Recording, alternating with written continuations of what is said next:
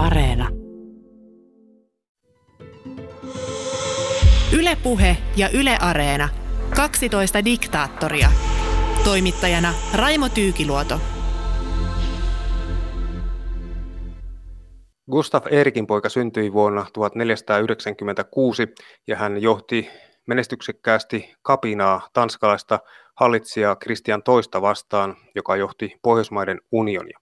Kapinajohtaja Gustafista leivottiin Ruotsin valtiojohtaja vuonna 1521 ja kuningas Kustaa Vaasa vuonna 1523. Kustaa Vaasa nousi valtaan silkalla raivolla ja hallitsi 1523-1560.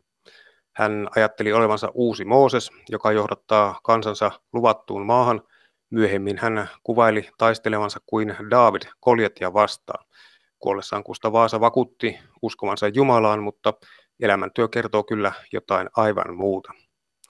Toimittaja tietokirjailija Hannu Pesonen, voisiko sanoa, että ennen kaikkea Kustaa Vaasa oli määrätietoinen ja häikäilemätön kuningasvallan luoja, joka vakiinnutti perintökuninkuuden?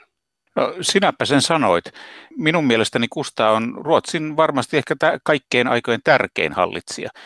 Häntä voi näin 500 vuoden matkan takaa kuvata jopa Pohjolan keisari Augustuksena.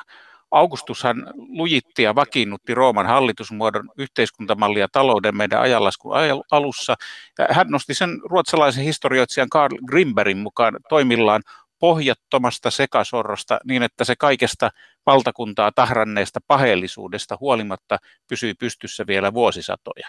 Kustahan sopii minun mielestäni oikein hyvin sama tuomio, jonka Grimberg antoi Augustuksesta, vaikka hän ei sanan varsinaisessa mielessä ollut mikään miellyttävä persona. Hän oli kuitenkin suuressa määrin hyödyllinen kansalle. Ja koska hän tuolloin johti myös Suomea, niin kyllä hänen tekonsa heijastuivat vahvoina meillekin ja heijastuvat itse asiassa vieläkin.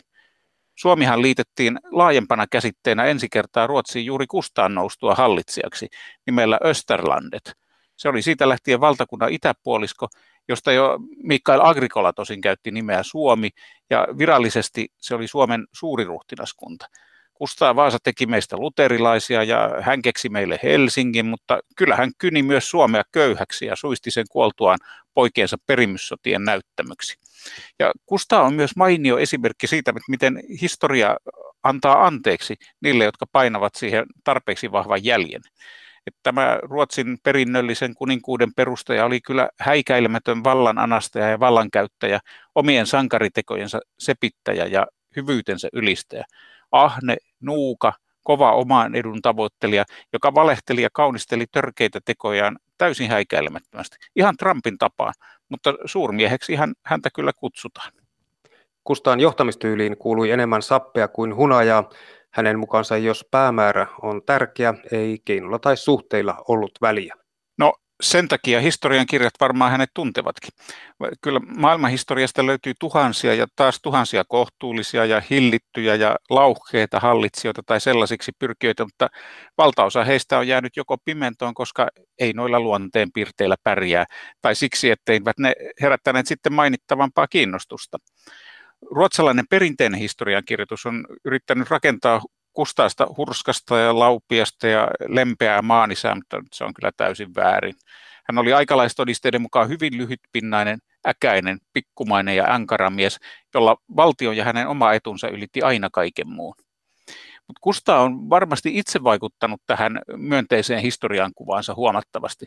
Hän oli erittäin taitava PR-mies, joka rakensi omaa julkisuuskuvaansa tarkkaan valitsemiensa tiedotuskonsulttien avulla. Ja yksi näistä luottomiehistä oli Westerosin piispa Peder Svart, joka oli myös hänen henkilökohtainen kirjurinsa. Kustaa saneli hänelle tarinat ja Svart sitten muokkasi ja toimitti ne kansan kuultavaksi. Niistä painettiin lehtisiä ja niistä kerrottiin sunnuntai-saarnoissa kaikkialla maan kirkoissa. Sehän oli se aikansa tehokkain viestintäkeino, jossa viestiä sisältöä ja sen uskottavuutta vielä sitten pönkitti kertojan eli papin taivaallinen auktoriteetti, kun hän sieltä korkealta saarnastuolista rahvaan yläpuolelta kertoi näitä sinänsä ehkä muuten aika uskomattomia kustaa seikkailuja.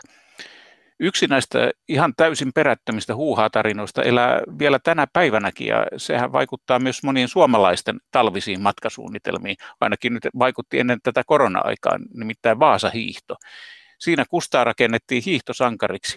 Tarina väitti, että hän hiihti suksilla karkuun 90 kilometriä Taalaimaalta Norjan rajaa kohti, kun taalaimaalaiset eivät aluksi uskoneet hänen kertomustaan Tukholman verilöylystä eivätkä lähteneet hänen tuekseen.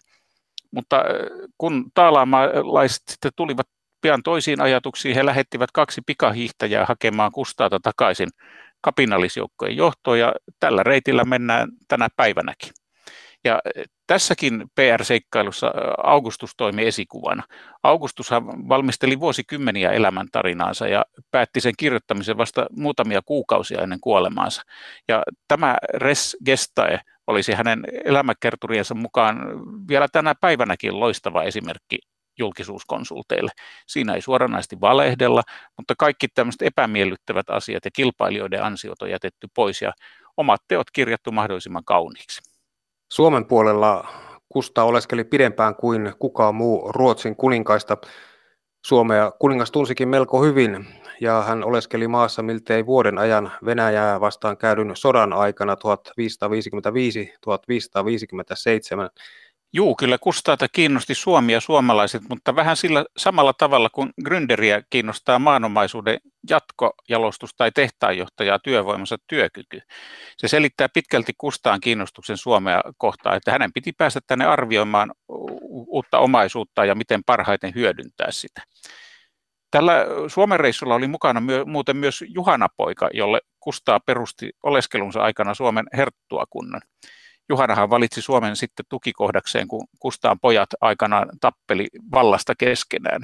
Mutta ky- ky- kyllä voidaan yleisesti ottaen sanoa, että Suomi oli lapsipuolen asemassa suurimman osan aikaa Ruotsin kuningaskunnassa. Että tuo Kustaan ja Juhanan osoittama kiinnostus oli ihan poikkeuksellista ja jäi yle- hetkelliseksi. Ei kruunulla riittänyt Tukholmasta käsin mielenkiintoa tai rahaa Itämaan kehittämiseen. Että Suomessa, jos ajatellaan niin koulujärjestelmästä, tieverkosta tai sairaanhoidosta, saattoi hädintuskin puhua, tai mistään laillisuusperiaatteesta. Hallinto oli tuulia, jolla vallanpitäjät rahasti alamaisia raasti ja apuna hääri lahjottu ja taitamaton oikeuslaitos ja virkakunta. Voi ihan hyvin tiivistää, että Suomessa elettiin köyhinä, kipeinä ja tietämättöminä ja kuoltiin nuorina. Vasta Pietari Brahe sitten 1630-luvulta lähti alkoi ratkaisevasti muuttaa tilannetta, mutta se olikin sitä sitten tätä Kreivin aikaa. Mutta onhan meillä kustaa muistoina paitsi Helsinki, niin myös vieläkin torstai hernekeittopäivänä. Verothan saatiin tuohon aikaan maksaa myös kuivatuissa herneissä ja, ja kruunulle oli kertynyt valtava kuivahernevarasto, ja, mutta herneillä on aika kehno vaihtokurssi, kun halutaan esimerkiksi ostaa aseita ulkomailta tai maksaa palkkasotureille tilinsä. Niinpä sitten väitetään, että Kustaa määräsi koko valtakunnassa torstain päiväksi, jolloin kaikissa julkisissa tiloissa ja tapaamissa piti tarjota hernekeittoa ja määräsi myös sitten rahvaankin tekemään niin. Sillä lailla herneitä riitti sitten vähemmän annettavaksi veronmaksua varten. No tiedät tuota, tämä on tarinaa, mutta kun Kustaan pojat sitten aikanaan taistelivat keskenään kuninkuudesta, epäiltiin vahvasti, että Juhana olisi murhauttanut velipuolensa Eerikin myrkytetyllä hernesopalla. Ensin hänet vallasta syöstyä ja vangittua. Mutta kun hauta sitten avattiin vuonna 1958, niin kyllä se sitten paljastui, että arsenikki se oli, jolla hänet tapettiin. Kurkistetaan vielä pikkasen tuonne taaksepäin, niin Kristian toinen, eli Kristian Tyranni, joksi häntä myös kutsuttiin, oli Tanskan ja Norjan kuningas vuosina 1513-1523 ja Ruotsin sekä samalla koko Kalmarin unionin kuningas vuosina 1520-1521. Kristian toinen valoitti Ruotsin ja toteutti Tukholman kavalan verilöylyn, joka koitui hänen kohtalokseen – Kristian II onnistui nimittäin taivuttamaan Tukholman antautumaan lupaamalla yleisen armahduksen vastustajilleen. Kun Tukholmassa koitti kruunajaisten aika, Kristian II vangitutti toista sataa vastustajansa ja asetti heidät nimittämänsä kerettiläistuomioistuimen eteen, joka tuomitsi niskurojat kuolemaan. Kristian II korkeimpana maallisen vallan edustajana panetti tuomiot välittömästi täytäntöön. Telotettujen joukossa oli korkeita neuvoksia ja erityisen runsaasti Tukholman porvaristoa. Tukholman verilöylystä tuli käännekohta Pohjoismaiden historiassa.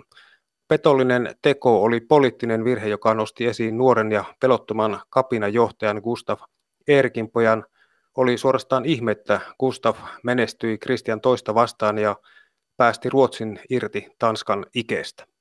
Toisaalta Kristian teki sen virheen, että hän teki tulevalle Kustaa Vaasalle suuren palveluksen.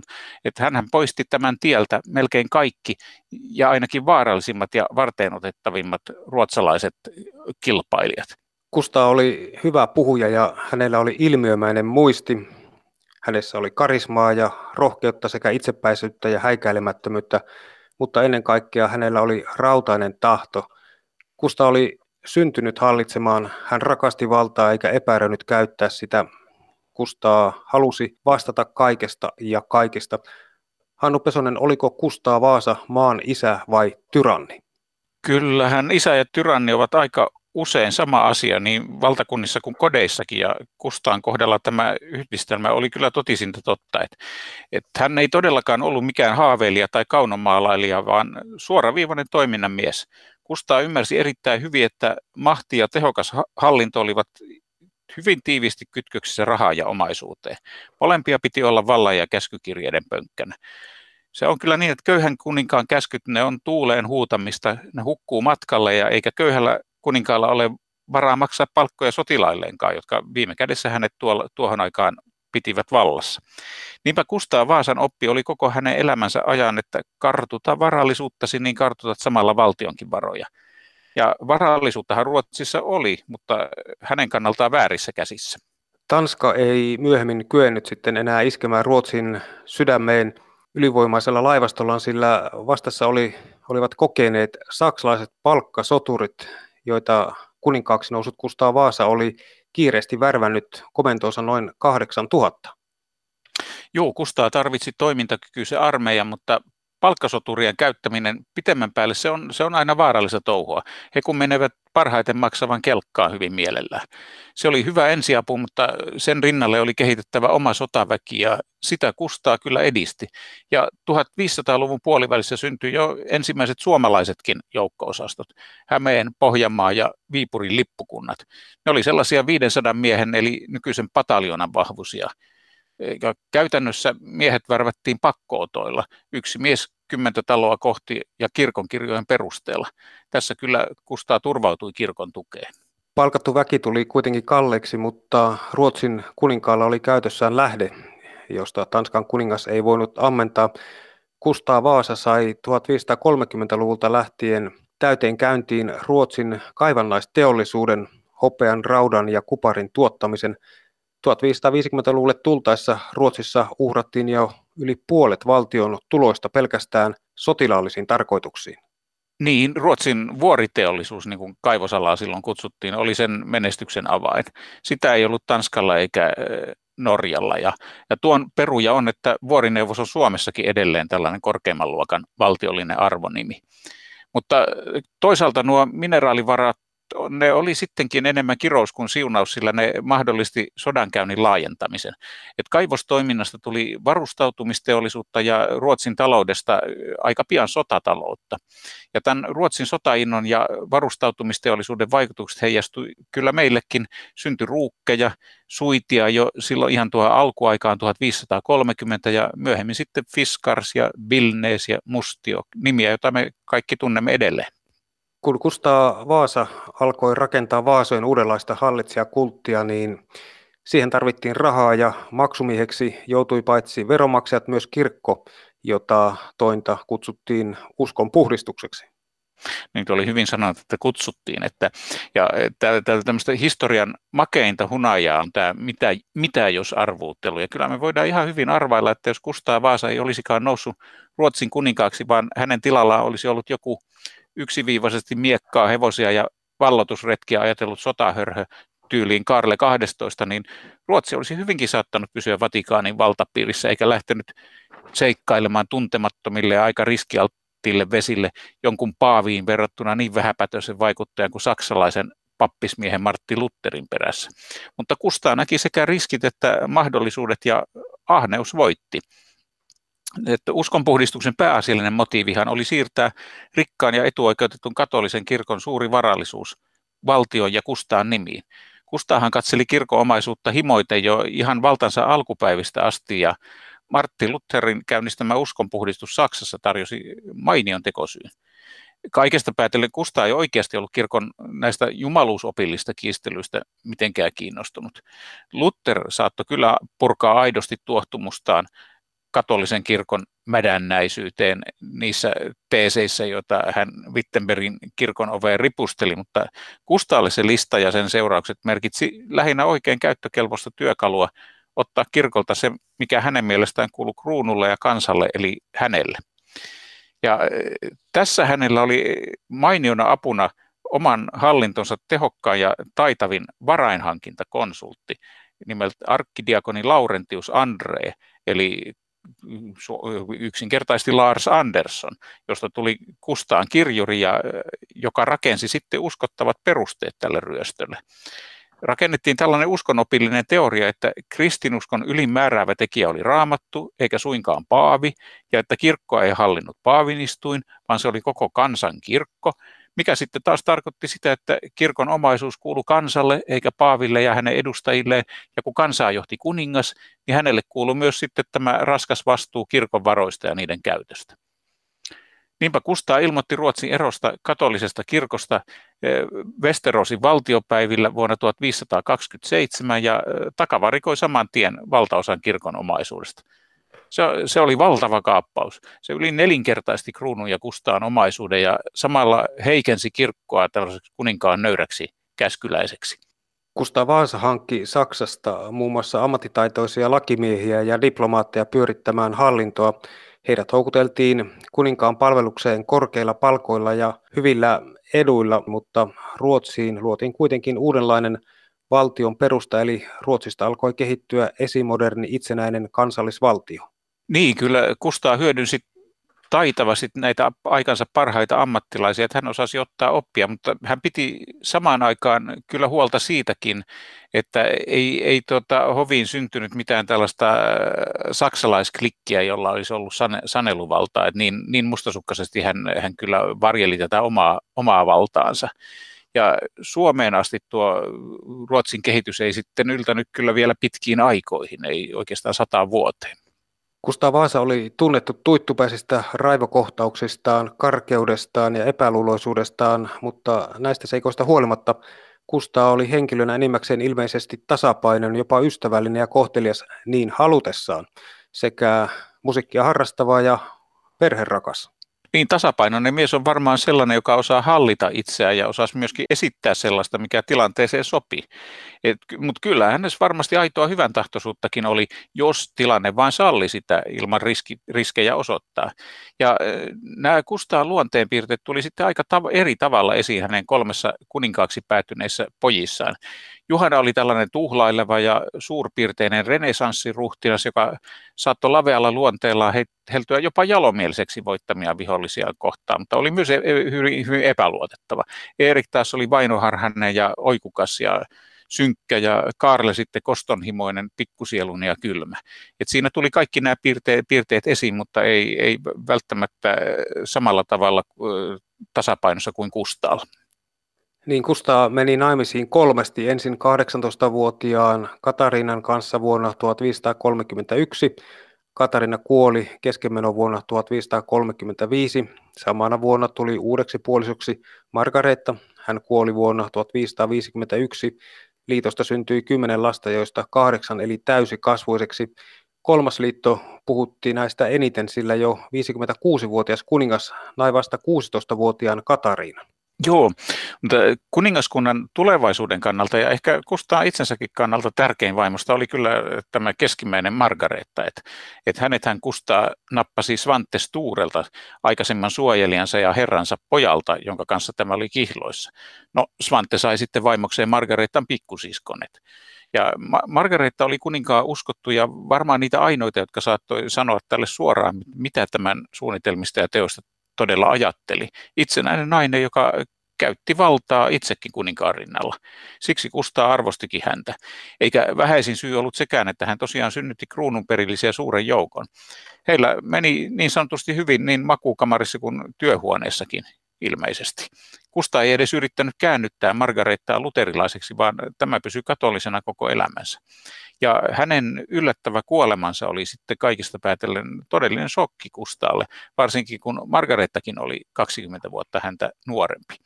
Lohtu löytyi tästä Margaretan sisaren tyttärestä, Katariinasta.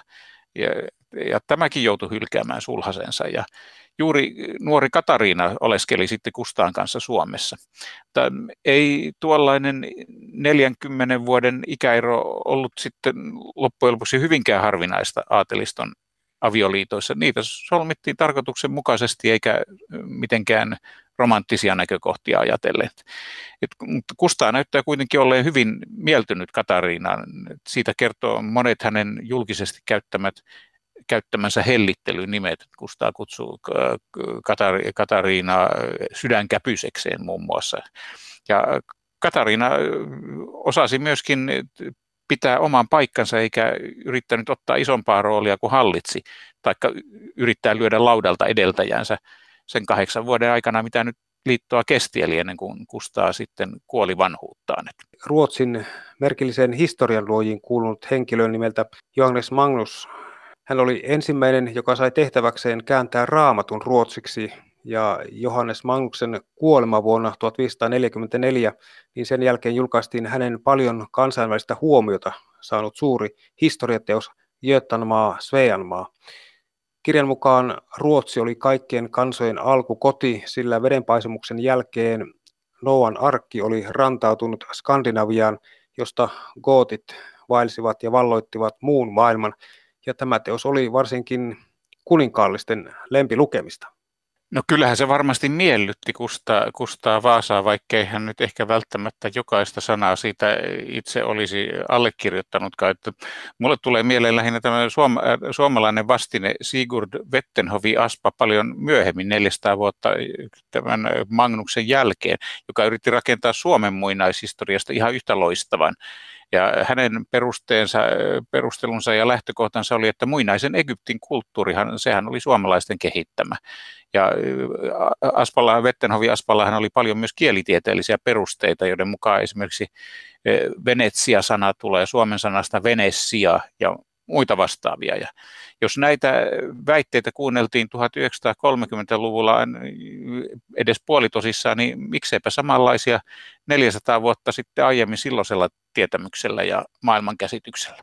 Hannu Pesonen, kuningas yritti antaa kansalle itsestään kuvan, että hän eli vaatimattomasti, mutta todellisuudessa Kustaa Vaasan hovi oli loistelias ja hän perusti runsaasti uusia hovivirkoja. No niin, hän toimi tämä esikuvana mainitsemani Augustuskin, että esitti vaatimatonta, mutta samaan aikaan piti tarkkaan huolta, ettei vallasta lipsunut murustakaan muualle ja että puitteet olivat kunnossa. Kuninkaan palvelukseen tuli muun muassa useita ulkomaisia henkilääkäreitä, arkkitehtejä, kuvanveistäjiä, hovipartureita, täysipäiväisiä runoilijoita viihdyttämään ja laatimaan kuningasta ylistäviä puheita, helmikirjonon taitajia, seinävaatteiden tekijöitä ja hoviräätäleitä. Kustaa pukeutui aina uusimman muodin mukaan. Vaatteet olivat silkkiä ja samettia, niissä oli kultaompeleita ja vuoriin käytettiin mitä hienoimpia turkiksia. Kustaan vaatehankinnat olivat arvoltaan hänen viimeisinä hallitsijavuosinaan jopa neljännes Ruotsin tuonnista. Kustaan puvustoluottelo oli yli 40 sivuinen ja Kustaa Vaasalla oli käytössään myös oman aikansa Rolls Royce, eli neljän hevosen vetämä kuomullinen vaunu. Monen pihin miehen tapaan Kusta oli kaksijakoinen mies. Että hän pihisti tulitikuista, mutta tuhlasi samppaniaa. Ja tuo muotipuoli, se oli ihan selvästi Kustaan soft spot, heikkous, josta hän ei ilmeisesti edes halunnut tai yrittänyt päästä eroon. Hän pukeutui tosiaan kuin renessanssiruhtinas ja sellainen hän, hän oikeastaan olikin.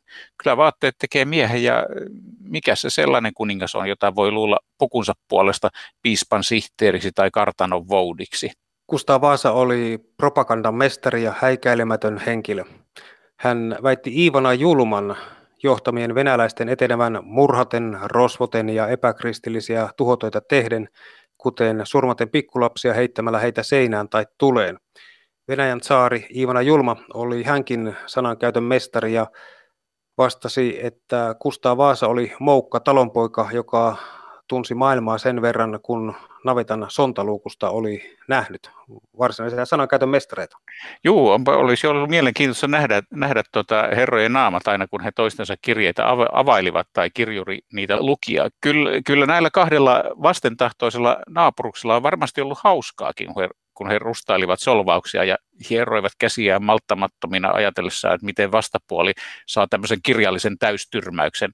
Tukholman linnassa kuollut kuningas oli viimeisinä vuosinaan huonokuntoinen ja hampaaton sekä kärsi useista tulehduksista.